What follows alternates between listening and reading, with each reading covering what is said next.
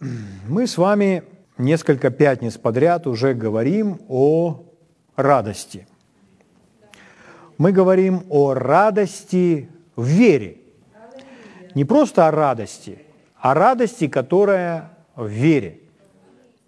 Потому что веру характеризует наличие радости и мира.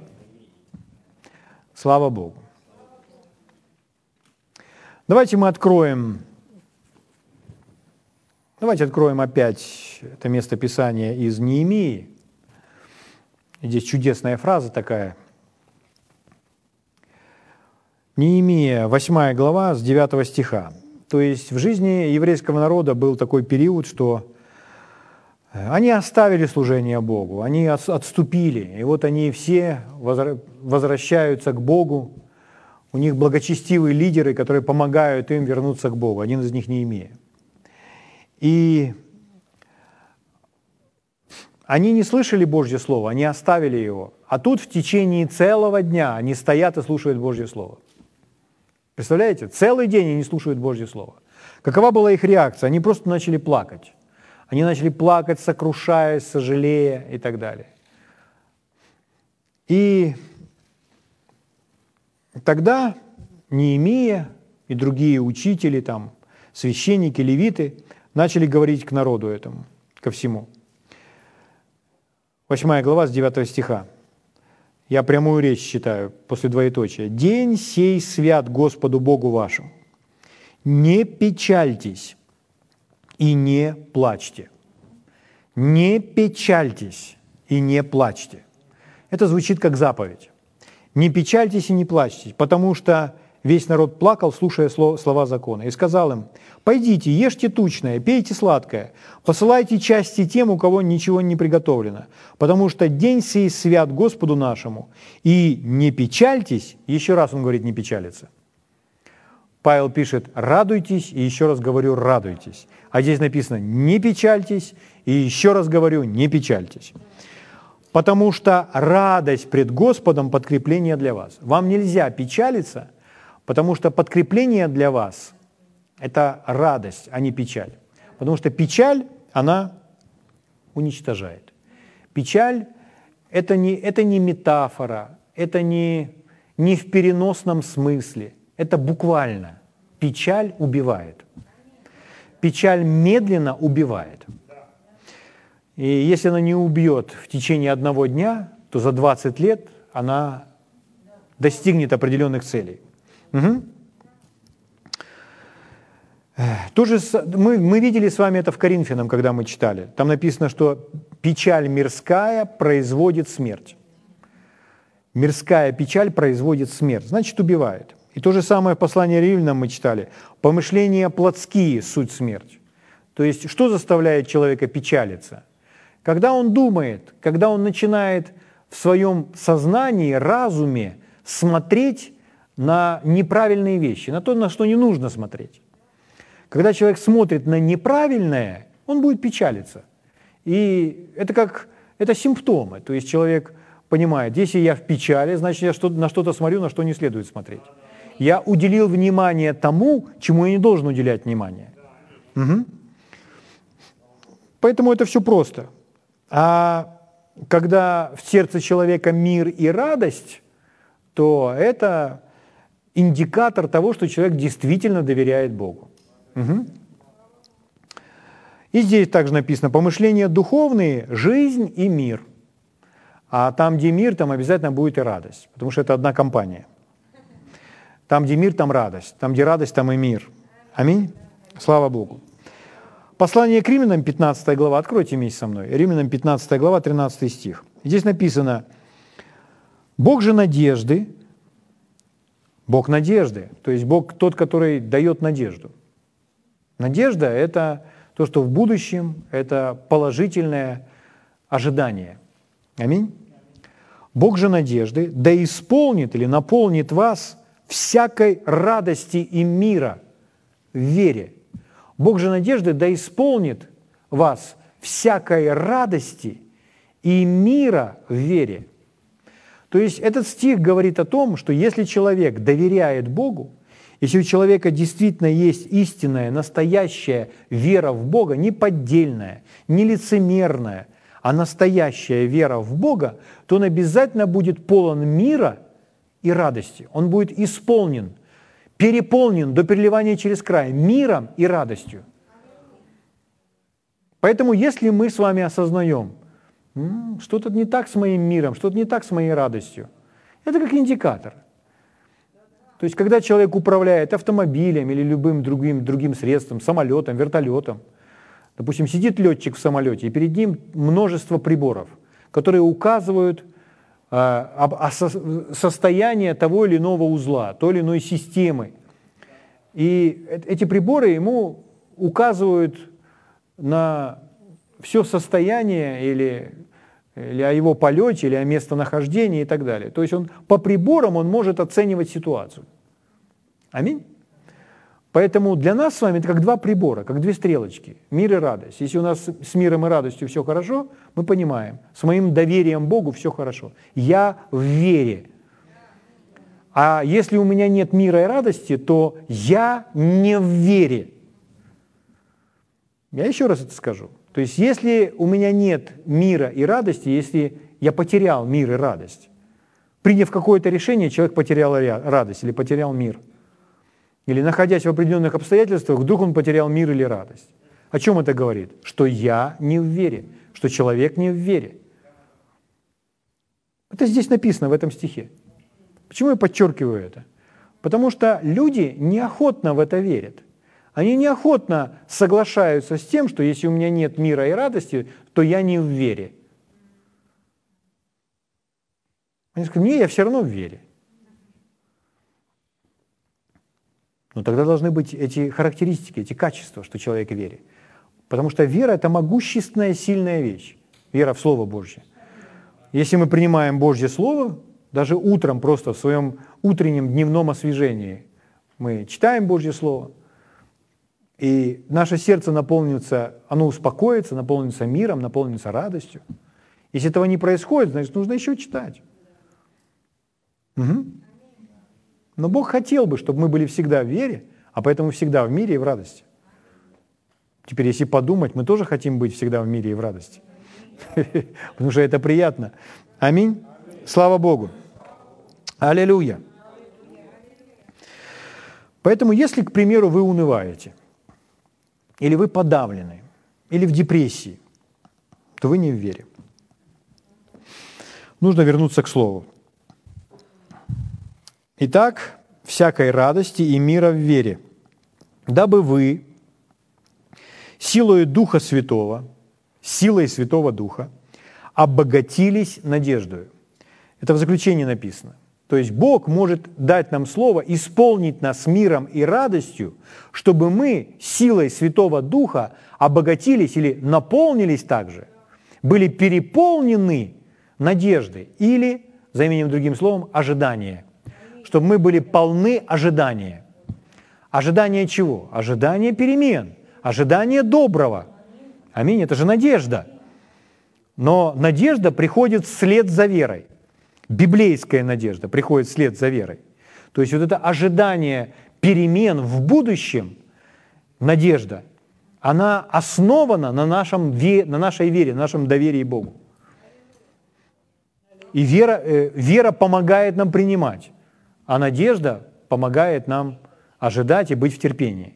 Аминь. Слава Богу. Хорошо. Это когда человек, давайте простые примеры, чтобы это закрепить.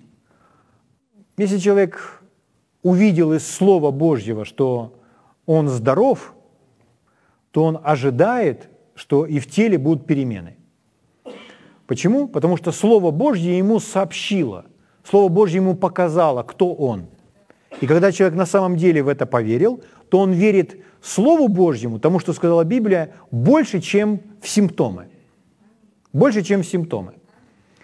То есть, ну, представьте, что подходит к вам человек, или ко мне подходит человек, бывало такие случаи и были, и говорят, согласись со мной, вот я завтра еду к врачу, согласись со мной, что врач, у меня ничего не найдет. Или врач мне скажет, что я здоров. Угу. Согласись со мной. И вроде как будто звучит, ну, нормально, вроде в это соглашаться, вроде в исцеление. Но на самом деле это неверие.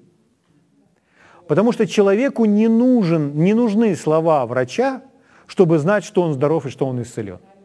Ему не нужно подтверждение врача, что он здоров и что исцелен. Если он верит, что он здоров и исцелен. Если он верит, что он здоров и исцелен, он пойдет к врачу и возьмет это подтверждение. Аминь. Но ему вначале нужно быть убежденным без врача, что я исцелен. Потому что врач ему не скажет, что исцелен, а врач ему скажет что-то другое. Врач расскажет ему диагноз. Но человек, имея проблемы, реальные проблемы в теле, и это есть реальность, это факты, что в теле не все так. Но человек из Слова Божьего видит, что я исцелен. Бог ему говорит, я исцелен. С этого все начинается. Он в это верит, и он не, не нуждается, чтобы, чтобы кто-то ему еще говорил, что он исцелен. Он уже исцелен. Аминь. Слава Богу.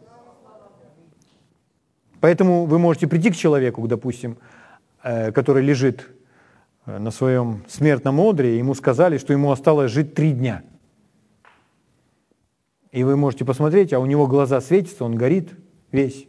И вы спрашиваете, что ты такой довольный? Тебе сказали, жить осталось три дня. А ты такой счастливый, такой довольный лежишь. Он говорит, а у меня есть другое сообщение о моем состоянии. Я слушаю другого, кто говорит о моем здоровье. То есть мне сказали, что мне осталось три дня, а другой, мой Бог, сказал, что я здоров или что я буду жить. Аминь. Или что-нибудь такое.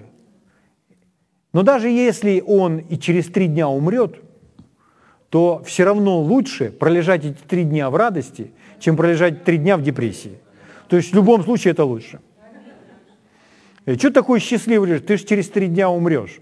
Так я же встречу с Господом. То есть всегда в Слове Божьем можно найти положительное, от чего человек должен быть обогащен ожиданием, надеждой. Но поверив в Слово, он обязательно будет полон мира и полон радости. Если при этом нет мира и радости, значит, это не та вера, которую мы с вами получили от Бога. Настоящая вера, она всегда характеризуется миром и радостью. Аминь. Слава Богу. Хорошо, давайте подготовимся, чтобы пойти к нашему следующему уроку. Давайте посмотрим некоторые места Писания, которые нас просто вдохновят правильно о себе думать в очередной раз. Первое послание Иоанна, 4 глава, 4 стих.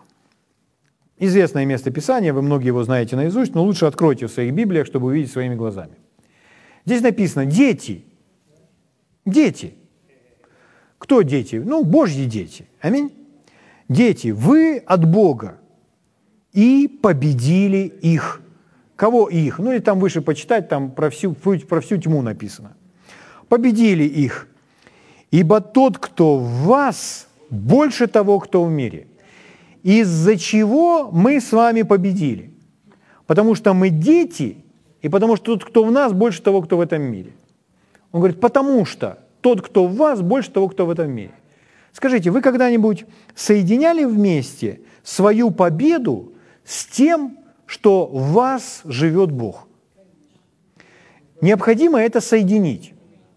Необходимо соединить, что мою победу с тем, что во мне живет Бог. Почему? Ну потому что во мне больший.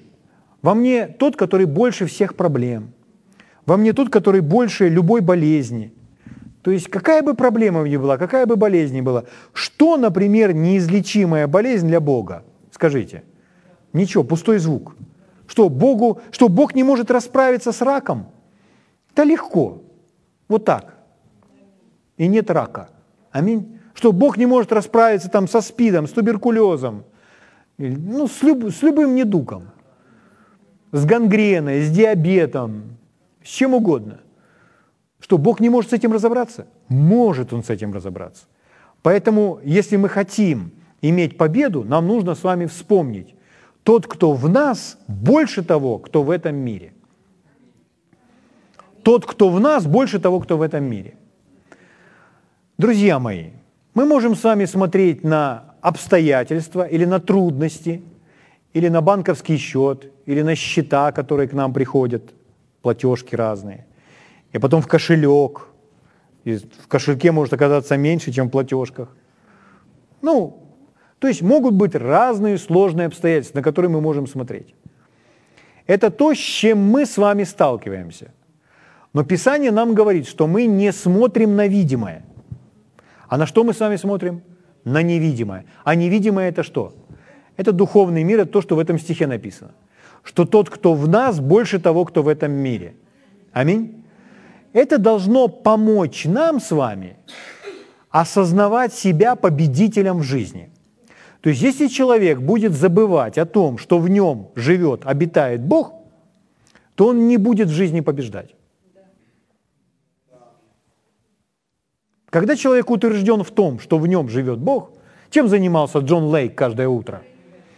Он одевал свой костюм белый, становился перед зеркалом и самому себе, указывая пальцем, говорил, в тебе живет Бог. Он себе об этом проповедовал. Аминь. Поэтому здесь написано, дети, вы от Бога и победили их, ибо тот, кто у вас, больше того, кто в этом мире. Ой, у меня симптомы. Не фокусируйтесь на симптомах, не обращайте внимания. А на, на что должно быть сосредоточено наше внимание? На этот стих, то, о чем здесь написано. Так мы ходим верой, а не видением. Аминь. А если будем смотреть на видимое, по сторонам смотреть, то что будем делать? Будем расстраиваться, разочаровываться, унывать, будем плакать не сможем радоваться. Поэтому, чтобы быть способным радоваться, иметь радость в вере, то нужно смотреть на этот стих.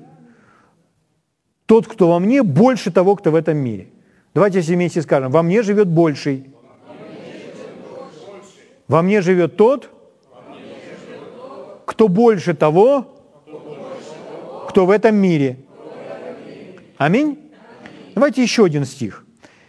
Э, это мы сейчас готовимся. Мы готовимся к принятию драгоценной истины. Поэтому не теряйте связь. Хорошо?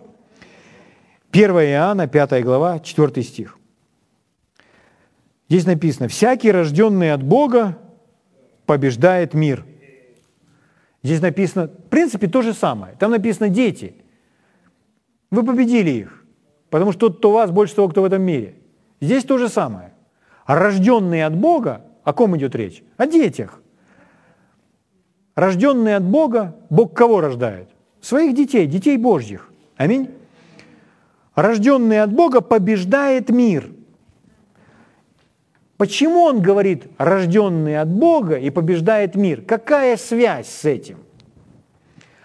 Друзья мои, Бог, Творец, Создатель Вселенной, всемогущий, великий, имеющий всю силу, все знание, великий Бог, который пятью измеряет небеса, который создал множество этих звезд и галактик, который заставил солнце светить и греть нас всех.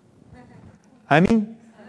Который на этой земле создал эти величественные горы и огромные океаны. Это все Он создал. Аминь. Вот этот Бог великий, он нас с вами родил. И теперь задается вопрос, ну кого может родить такой великий Бог? Тех, которые неудачников, тех, которые проигрывают, тех, которые не способны побеждать? Бог не может родить проигрывающих, проигравших, неудачников, слабаков, Бог не может таких родить, у него другая природа. Он великий, он грандиозный. Поэтому и сказано, рожденный от Бога. А кто родился от Бога? Ну, Сын Божий, такой же сильный, с той же природой. Угу. Побеждает мир. Рожденный от Бога побеждает мир. Иначе быть не может, потому что Бог не рождает слабаков. Бог рождает победителей. Мы можем не знать о своей природе. Нам об этом никто может не рассказывать, не проповедовать нам об этом. Но это правда, это истина про нас с вами. Аминь. Слава Богу. Итак, всякий, рожденный от Бога. Поверните соседу и скажите, всякий. Скажите, включает это каждого из нас? Всякий, рожденный от Бога, побеждает мир. Слава Богу. И сия есть победа, победившая мир, вера наша. Что значит побеждает мир? Это значит побеждает весь мир и все, что есть в этом мире. Вот все, что мирское, Бог в силах победить. Его дитя, соответственно, тоже способно победить. Его сын или дочь способны победить. Потому что мы над всем этим. Аминь. Слава Богу. Человек думает так, если я сделал какую-то ошибку или споткнулся, то все, я уже проиграл, я уже в поражении. Но дело в том, что если человек споткнулся или сделал какую-то ошибку, и он продолжает на это все смотреть, то он опять продолжает смотреть на внешнее.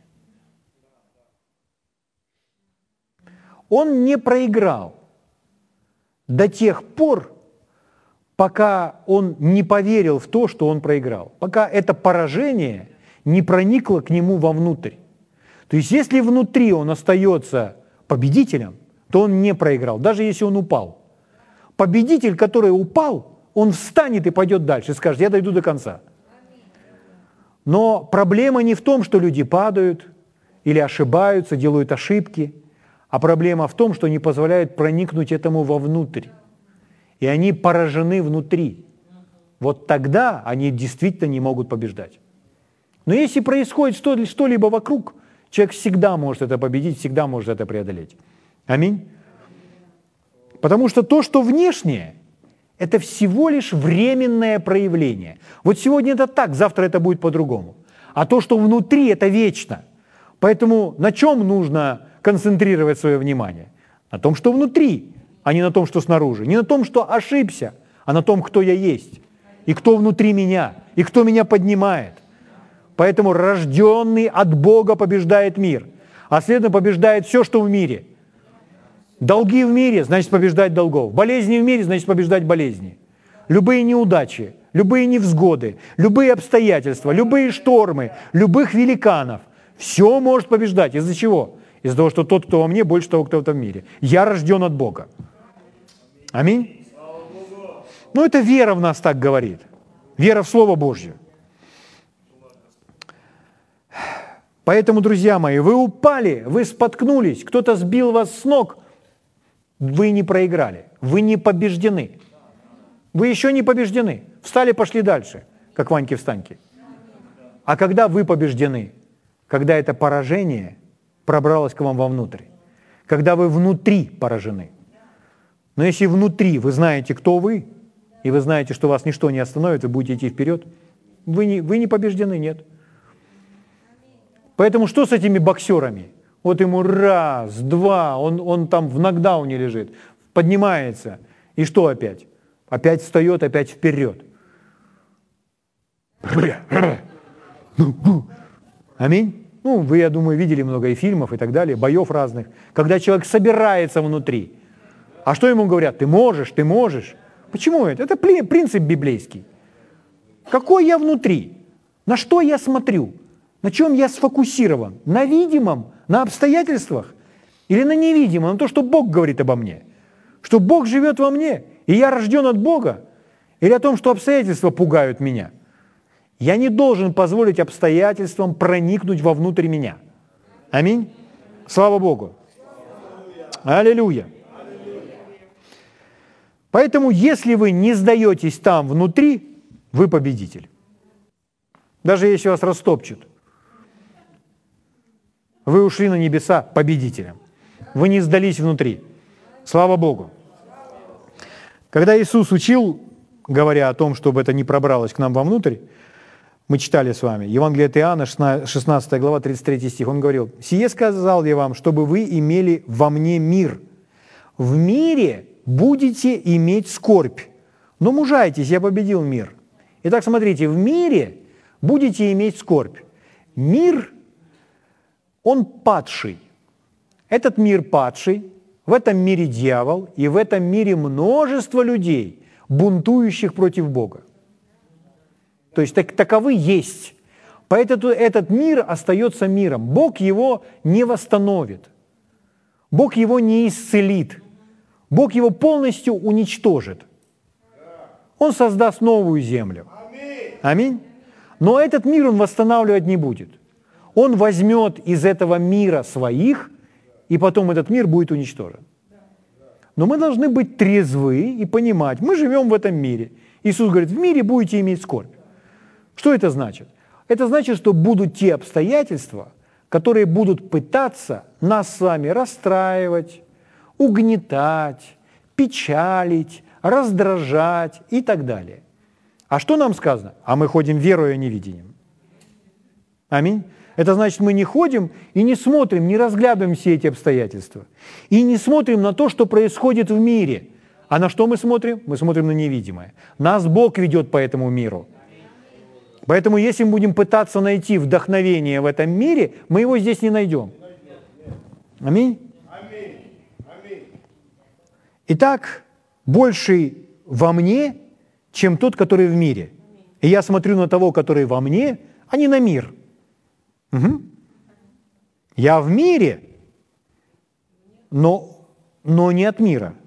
И Он хранит меня в этом мире. Аминь.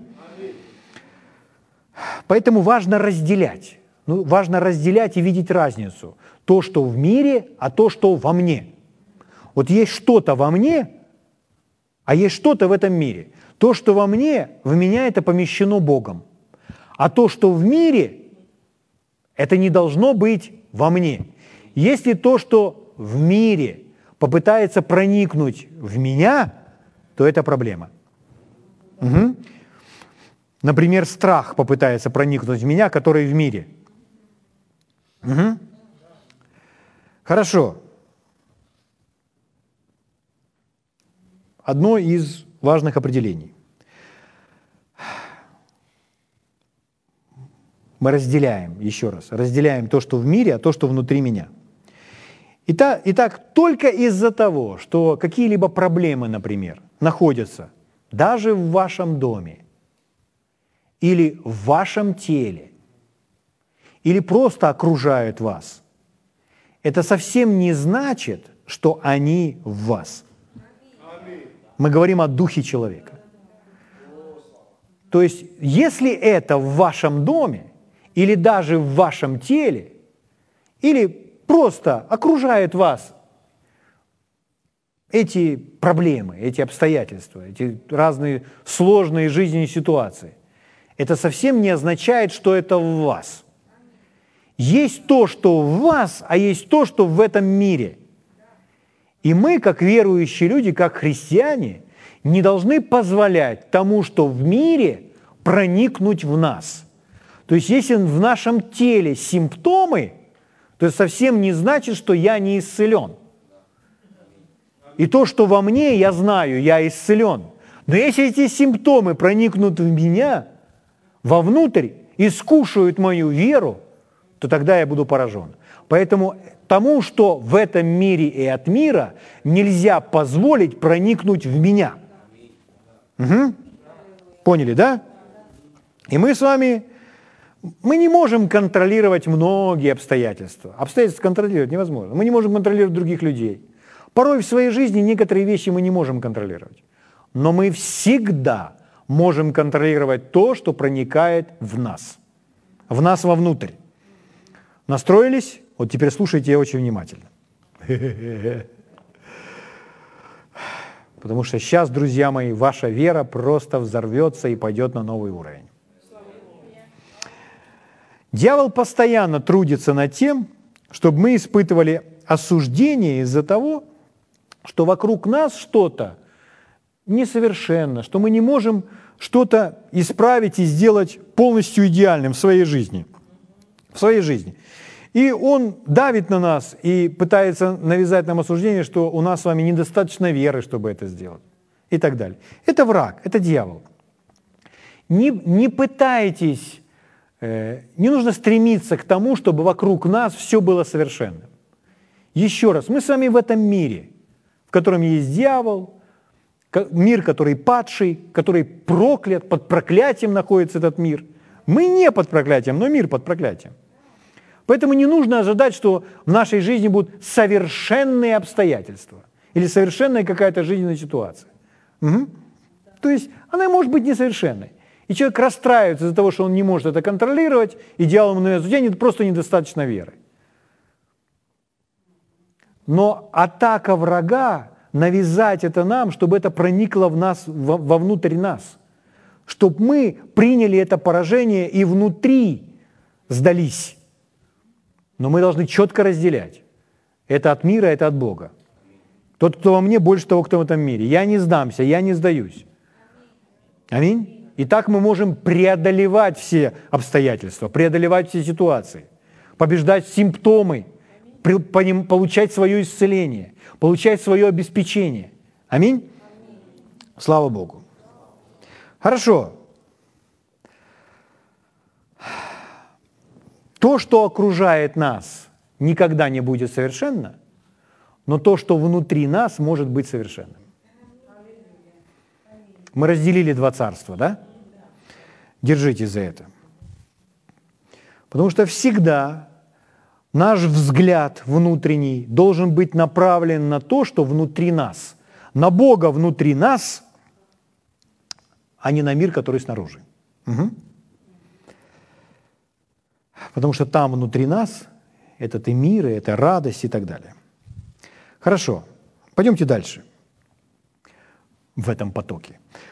Второе послание Коринфянам, 4 глава. Откройте, пожалуйста, вместе со мной. 2 Коринфянам, 4 глава, с 3 стиха. Смотрите, как интересно Павел говорит.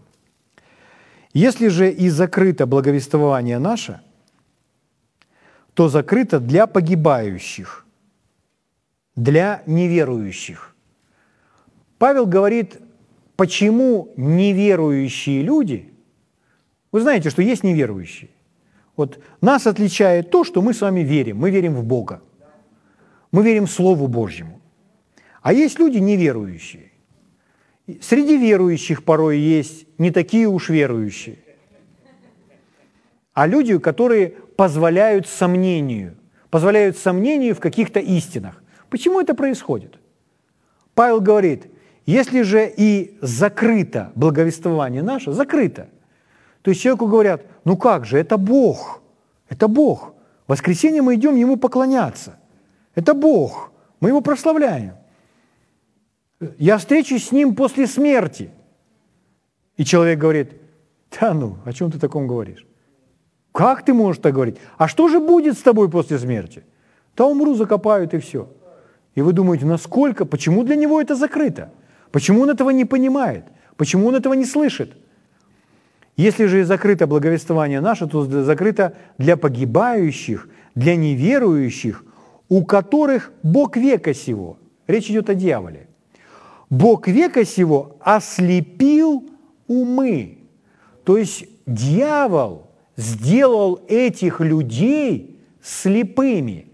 Но слепыми не, а, не, не, он не говорит про естественные глаза, а он говорит про слепоту ума – то есть их ум не способен видеть.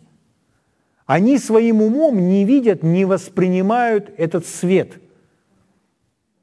И это сделал дьявол. Ослепил их ум, сделал слепой ум, закрыл их глаза. Почему он это сделал? Кто ему позволил это сделать? Ослепил умы, чтобы для них не воссиял свет благовествования о славе Христа, который есть образ Бога невидимого. То есть дьявол просто закрыл глаза, глаза ума, закрыл ум, ум сделал слепым, и человек не видит свет. Человек не видит свет, который ему нужен, к которому ему нужно идти, к которому ему нужно бежать. Может быть, это ваши родственники, может быть, это очень близкие вам люди, но их ум ослеплен. И причина, почему он ослеплен, одна, вот здесь она написана.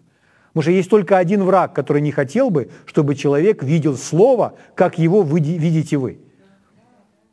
И это должно измениться. И вы должны знать, что делать. Хорошо, идем дальше. «Ослепил ум их, чтобы для них не воссиял свет благовествования о славе Христа, который есть образ Бога невидимого». Поэтому человек, который не верит в Бога, какой он? Слепой. Или, скажем так, человек, который не верит в Бога, он видит, неправильно. Он не видит. Он не видит то, что он должен видеть, потому что он ослеплен в своем уме. Глазами-то он видит, но в уме он ослеплен. Угу. Ну, просто подумайте, как умные люди, ученые, которые изучают разные предметы, могут верить в то, что Вселенная произошла от взрыва. Вот произошел взрыв, и все появилось. И появились животные, птицы, появился человек. Все в такой гармонии, что солнце восходит, цветы расцветают, дождик идет, пчелки летают, зависть происходит, плоды приносит, человек это все ест, наслаждается жизнью, ходит со своей Евой по саду.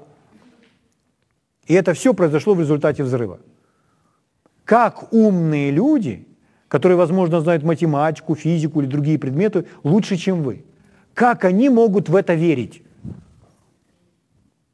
Но есть дьявол, которому выгодно, чтобы они так считали. Поэтому из-за того, что они не видят Бога, они начинают верить различным выдумкам. Я уже не говорю за эволюцию.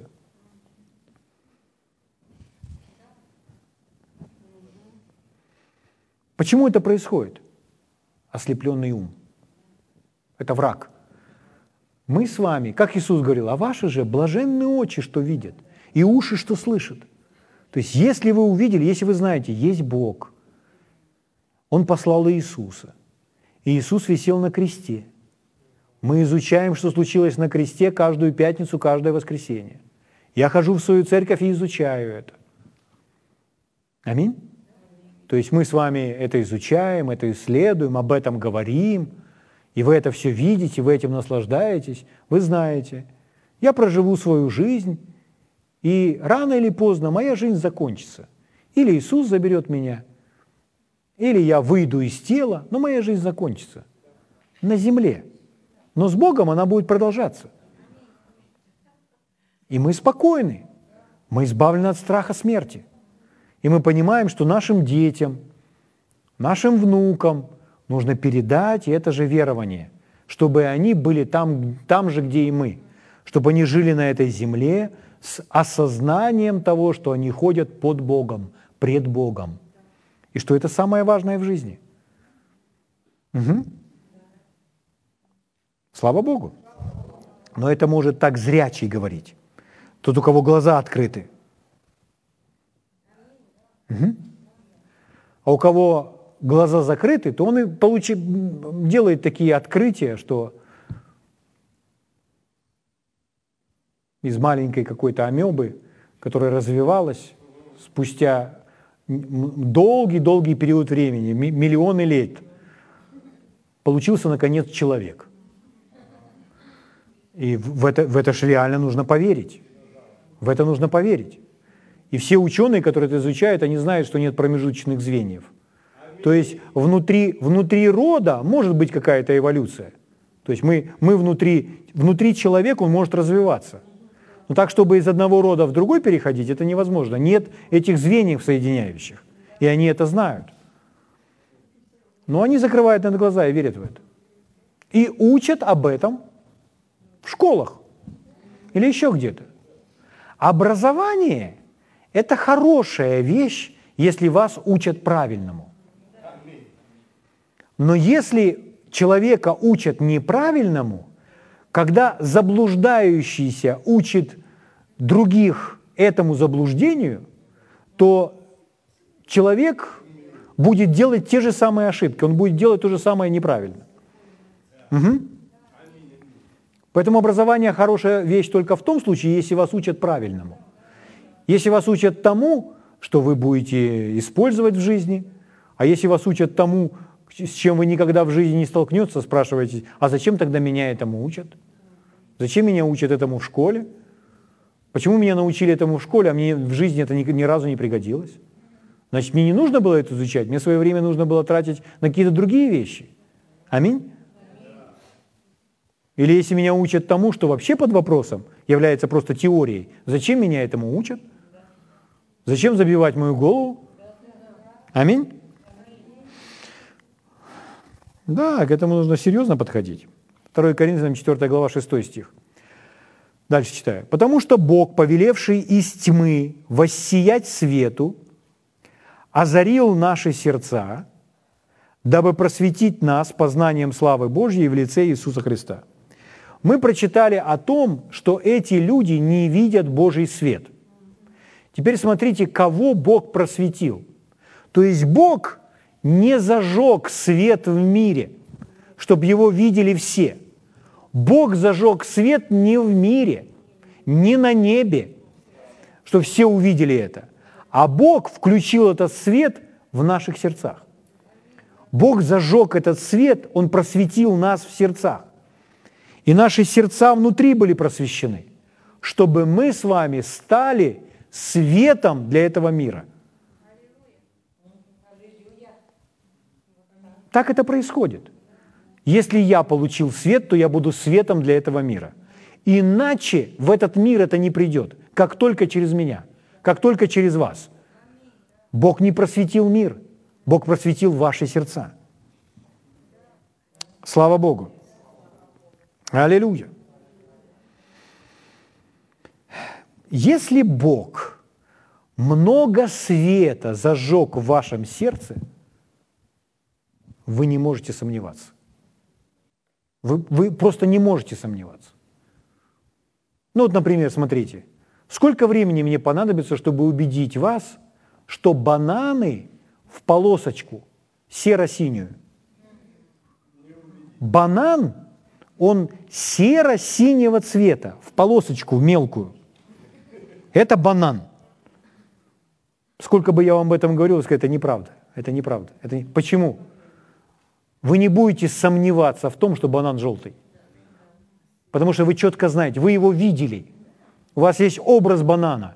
И даже если сегодня никто не принес ни одного банана на это собрание, в вашем сознании есть образ этого банана. Вы знаете, банан желтый и вас в этом никак не заставить посомневаться. Если Господь достаточно света включил внутри вас, вы просто не можете сомневаться, потому что для вас это истина, это реальность. Аминь. Слава Богу. Но, друзья мои, когда приходит свет, всегда решение за нами. Всегда решение за нами. Мы принимаем решение. Потому что Бог, повеливший из тьмы воссиять свету, озарил наши сердца, дабы просветить нас, озарил наши сердца, дабы просветить нас познанием славы Божьей в лице Иисуса Христа. Седьмой стих. «Но сокровище сие мы носим в глиняных сосудах, чтобы преизбыточная сила была приписываема Богу, а не нам. Мы отовсюду притесняемы». Смотрите, о чем он пошел. Он говорит о сокровище, которое мы носим в глиняных сосудах. На что мы смотрим? На то, что невидимое, на то, что в нас, на то, что в нас от Бога, что в нас больше того, кто в этом мире, то, что внутри. И мы четко разделяем. Это в нас, а это в мире. И мир не проникает в нас, потому что в нас то, что туда поместил Бог, в нас Царство Божье, и в нас живет Бог. Аминь. И дальше написано, сокровище сие мы носим в глиняных сосудах. Это про наши тела чтобы преизбыточная сила была приписываема Богу, а не нам. А дальше смотрите. Мы отовсюду притесняемы, но не стеснены. Мы отовсюду притесняемы. Это про внешние обстоятельства. Но не стеснены. Это про внутреннего человека. Дальше. Мы в отчаянных обстоятельствах. Отчаянные обстоятельства. Но что мы делаем?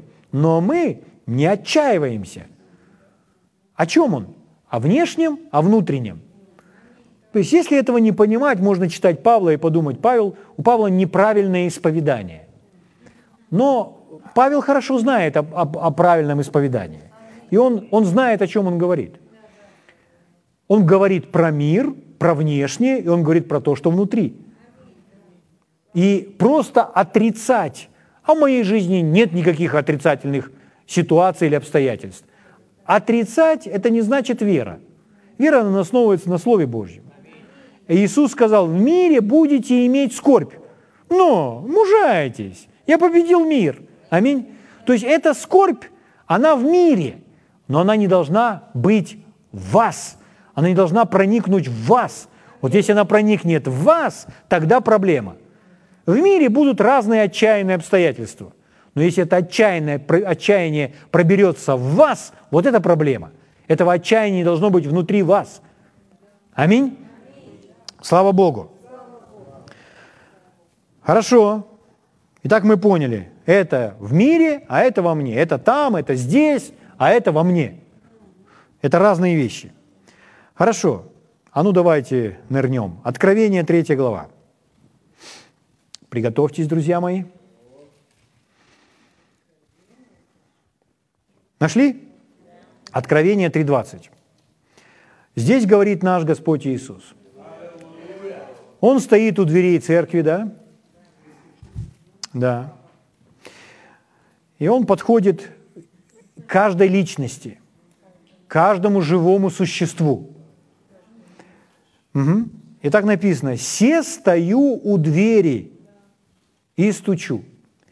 Итак, представьте, пожалуйста, все картину, что Иисус, который есть царь царей и Господь господствующий, Господь над всеми господами, Иисус стоит у двери и стучит. Задается вопрос, почему Иисус снаружи, почему Он стучит, почему Он просто не входит, Он же царь царей, просто берет и входит, а Он стоит у двери и стучит. Угу. Интересно, почему? Почему, Господь, ты не входишь? У тебя же вся власть. Аминь? Угу. Дальше он говорит, если кто услышит голос мой, он стоит, да еще и к тому же стучит, да еще и голос, он еще и говорит. И при этом он говорит, Павел, Сережа,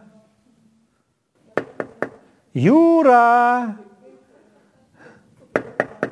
Оля, Виктор, Ирина. Ходит и стучит. И если мы слышим его голос, что написано? Кто услышит, отворит дверь, и войду к нему, и буду вечерять с ними, он со мной. Кто отворит дверь? Мы. Теперь смотрите, друзья мои. Дело в том, что эта дверь открывается только изнутри. Дверь открывается только, ее можете открыть только вы. Угу. Поэтому Бог подходит, Лена, Маша, Саша, Алла, Дениска, Дениска. А? Аминь? Вы со мной? Если Господь не может войти, пройти сквозь эту дверь, если ему не отворить изнутри, то никто другой тем более не может пройти в эту дверь. Если Господь не может пройти в эту дверь до тех пор, пока мы ее не отворим, то никто другой точно не может войти, отворить эту дверь, потому что эта дверь так устроена, что она открывается только изнутри. Снаружи нет ни ручек, ни замков, ничего. Только изнутри. А теперь, богословы, слушайте.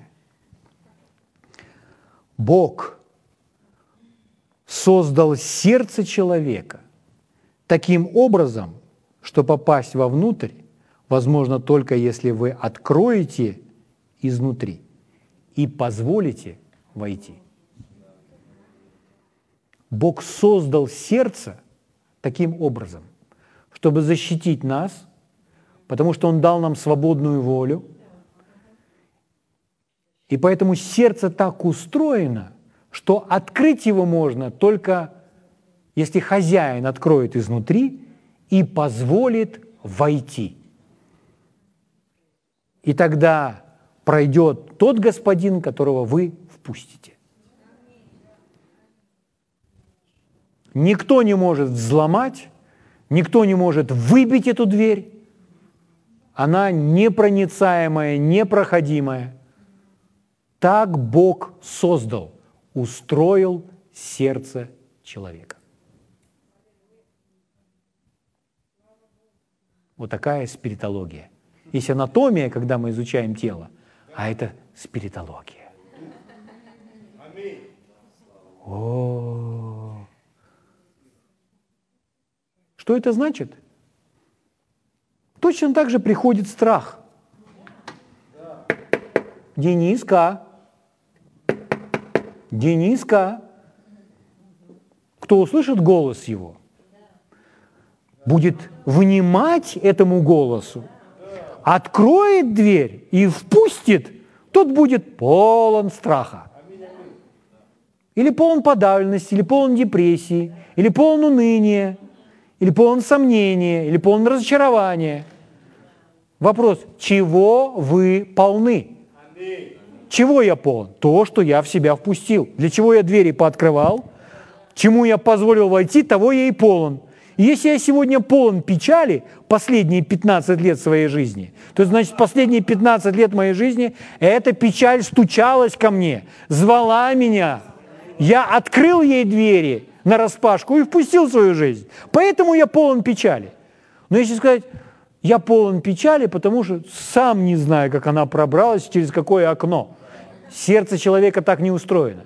Сердце человека устроено таким образом, что никто и ничто не может проникнуть в сердце человека, если вы не откроете свое сердце, если вы не позволите войти. Поэтому сам Господь Рая, Маша, Яша, Таня, Галя, Наташа, Даша, Даша. Аминь. Назарка. Аминь. Слава Богу. Вас это радует? Вы чувствуете себя защищенным? Вы чувствуете себя сильным? Мы так созданы, слава Богу. А, вот почему мы читали с вами, да не смущается сердце ваше, и да не ужасается. В другом переводе, не позволяйте своему сердцу смущаться и быть в страхе или бояться. Почему не позволяйте своему сердцу? Потому что если мы позволим, то мы будем полны смущения и страха. Если не позволим, этого там не будет. Угу. Чем благая весть? Никто не может войти в ваше сердце, если вы не позволите. Слава Богу, никто. Еще раз, если я унываю, это потому что я впустил.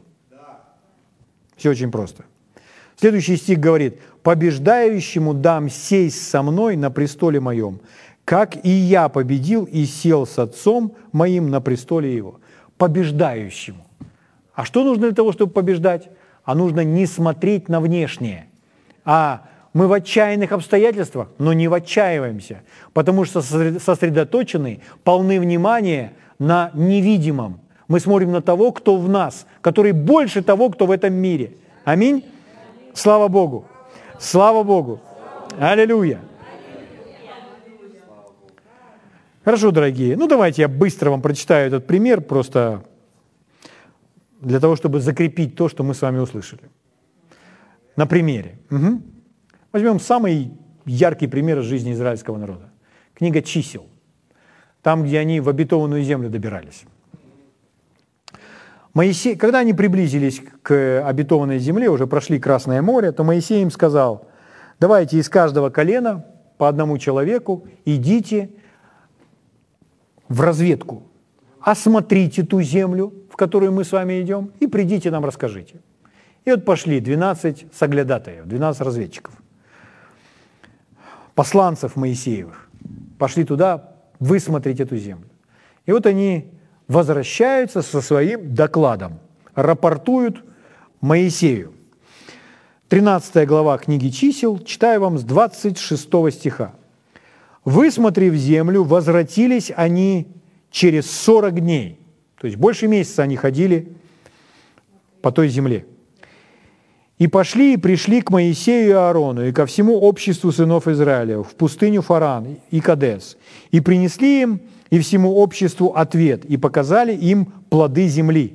Угу и рассказали ему и говорили, мы ходили в землю, в которую ты посылал нас. В ней подлинно течет молоко и мед. И вот плоды ее. Аминь.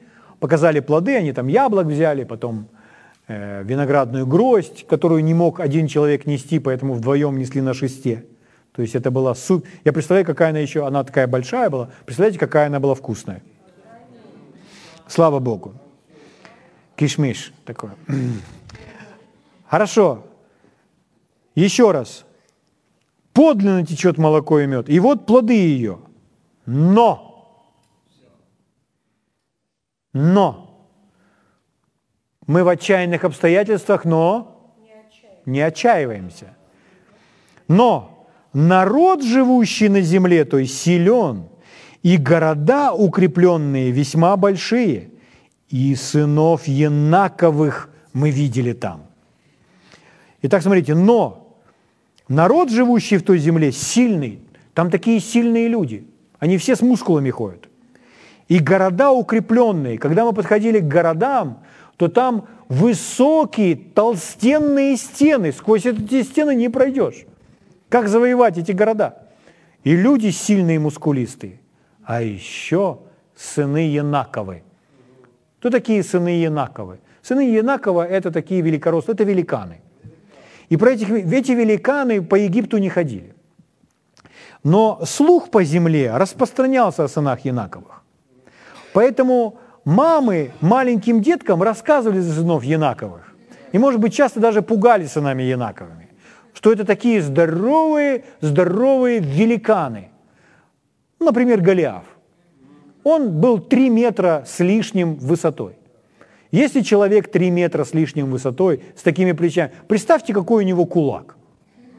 У него кулак, как моя голова. Вот моя голова, а вот мой кулак.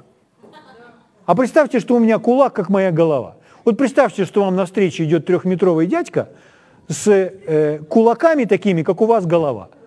Что он может просто вашу голову вот так вот взять, как яйцо. Угу. И про этих сынов Янаковых рассказывали, и когда они говорят, и сыны, сынов Янаковых мы видели там, и вот Израиль стоит там, допустим, какой-нибудь Иуда с Фомой, и они говорят, Иуда, ты, ты слышал за сынов Янаковых? Он говорит, да, мне мама в детстве рассказывала. То есть что, что-нибудь такое, понимаете? И сынов Янаковых мы видели там. Угу. Вот такие стены, вот такие мышцы, да еще и эти великаны. Куда мы пришли? Очень внимательно. 30 стих. Амалик живет на южной части. Это еще одна, одна страшилка. Хитеи и Евусеи и Амареи живут на горе. Хананеи живут при море, на берегу Иордана. Но Халев, а вот другой человек, успокаивал народ перед Моисеем, говоря, пойдем, завладеем ею, потому что мы можем одолеть ее. То есть, когда эти рассказывают истории, и они подчеркивают, говоря об обстоятельствах, говоря о том, с чем нам придется столкнуться. И это реальность. Но тут Халев поднимается и говорит, ту-ту-ту-ту-ту, чуть-чуть-чуть-чуть. Ша-ша-ша-ша-ша. Не-не-не, тихонько, тихонько, тихонько, не надо всего этого, не надо. Бог дает нам эту землю мы можем овладеть этой землей. Но что он делал? Он успокаивал. Он сказал, да не, не, ребята, какие сыны Янаковы, с нами же Бог. Тот, кто в нас, больше того, кто в этом мире. Кто в этом мире? Что, что эти проблемы против Бога? Скажите, а Бог же за нас. Если Бог сражается за нас, то мы можем с вами преодолеть все. Поэтому не отчаивайтесь. Какая бы преграда не встретила нас, с нами Бог. Мы с нами сильнейший. Аминь. Слава Богу. Успокаивал народ. Иными словами, не нужно думать об этих великанах, не нужно думать об этих непробиваемых стенах, об этих преградах, не нужно об этом думать, не нужно на этом фокусироваться. Давайте подумаем о том, кто нас сюда прислал. Давайте подумаем о том, кто нам дал это задание. Давайте подумаем о том, кто сказал, что эта земля наша. Это же Бог, Создатель Вселенной. Давайте лучше на звезды посмотрим, которые Он создал. Аминь. Это же Бог, Он успокаивает людей. Успокаивает и говорит, мы можем овладеть этой землей. Угу. То есть, эгей, привіт, це я, рак прийшов. Угу. Или это туберкулез к тебе пришел. Открывай. Угу. И что делает человек? Он начинает бояться. Как эти ребята все. Иными словами, Халев не говорит о естественном, а Халев говорит о невидимом, о том, что Бог пообещал, на чем нужно сейчас фокусироваться. Если фокусироваться на видимом, то это в очередной раз будет подчеркивать, что это невозможно. Там эти великаны, если смотреть на великанов. Но он говорит, Бог с нами, Бог с нами. 32 стих. А те, которые ходили с ним, говорили, не можем мы идти против народа сего, ибо он сильнее нас. И распускали худую молву о земле, которую они осматривали между сынами Израилевым, говоря, земля, которую проходили мы для осмотра, есть земля, поедающая живущих на ней. И весь народ, который видели мы среди ее, люди великорослые. Там видели мы и исполинов, сынов Янаковых, ну, этих великанов, сынов Янаковых, от исполинского рода. И мы были в глазах наших перед ними, как саранча. Такими же мы были и в их глазах. Ну, этого они точно знать не могут – но то, что они были в своих глазах как саранча, то они это озвучили. Смотрите, продолжаем, 14 глава, 1 стих. «И подняло все общество вопль, и плакал народ всю ту ночь». То есть, когда они послушали этот, это сообщение, этот репортаж, это свидетельство – когда те поделились своими переживаниями в той стране и все, что они видели, смотрите, какая реакция. Все общество, миллионы людей подняло вопль, то есть они начали плакать. И они так вопили, рвали на себе волосы, подбрасывали прах в землю и плакали, будучи угнетаемы печалью, отчаянием и поражением всю ночь. Теперь смотрите, они плачут всю ночь. А что случилось? Ничего. Они не сражались. Они еще не сражались ни единой битвы. Они даже не пробовали пойти посражаться. Ничего этого не было. Но они плачут. Почему? Из-за вот этих всех новостей, из-за худой молвы, из-за этой картины, которую им нарисовали своим э, журналистским расследованием эти другие ребята. Они на это смотрели, и они сосредоточились не на невидимом, а на видимом, на проблемах, на обстоятельствах. И знаете, что случилось? Они открыли свое сердце, и эти проблемы, эти сыны Янаковы пробрались вовнутрь и их уничтожили. Аминь. Вот что случилось. Они были побеждены внутри в своем духе. У них слабый дух, пораженный дух, не дух веры. А об этих написано Халиф Иисус Навин, 22 стиха. Будем читать. «Все, которые видели славу мою и знамения мои, сделанные мною, Бог говорит, в Египте и в пустыне, и искушали меня уже десять раз, и не слушали глазом его, не увидят земли, которую я с клятвой обещал от самых, и все раздражавшие меня не увидят его, ее. Почему? Потому что они об этом говорили вслух. То, что вслух говорили, то и получили. Но раба моего Халева за то, что в нем был иной дух, кто иной? Дух. Он в свое сердце это, не, это поражение не пропустил. Он по-прежнему был сфокусирован на том, что Бог говорит. Поэтому он четко отделял это от мира, а это во мне. То, что во мне, это не то же самое, что в этом мире. Если я начну позволять тому, что в этом мире проходить, э, проникать вовнутрь меня, я буду поражен. Но я этого не делаю. Угу. За то, что в нем был иной дух, и он совершенно повиновался мне, введу в землю, в которой он ходил, в которую он ходил, и семя его наследует ее. То есть это повлияло и на детей. Аминь. И смотрите, вот живет Халев вместе со всем этим обществом израильским. Проходит 10 лет, 20 лет, 25, 30, 31, 38, 40 лет проходит. И он по-прежнему все это слышит. Весь этот ропот, весь этот стон, потому что в этих людях внутри это поражение, поразка, которая пробралась вовнутрь. И он находится среди всего этого, но на протяжении 40 лет не позволяет спустя 40 лет. Потому что у него иной дух. Откройте вместе со мной Иисус Навин. Иисус Навин, 14 глава. Мы можем перепрыгнуть через 40 лет. Вам не нужно ждать 40 лет, чтобы узнать продолжение истории. Сразу пошли. 14 глава, 6 стиха. Здесь, ну вот, сказал ему Халев, сыны Иудины пришли в Галгал к Иисусу, видите, да? И сказал ему Халев. То есть это Халев рассказывает, говорит Иисусу, Навину.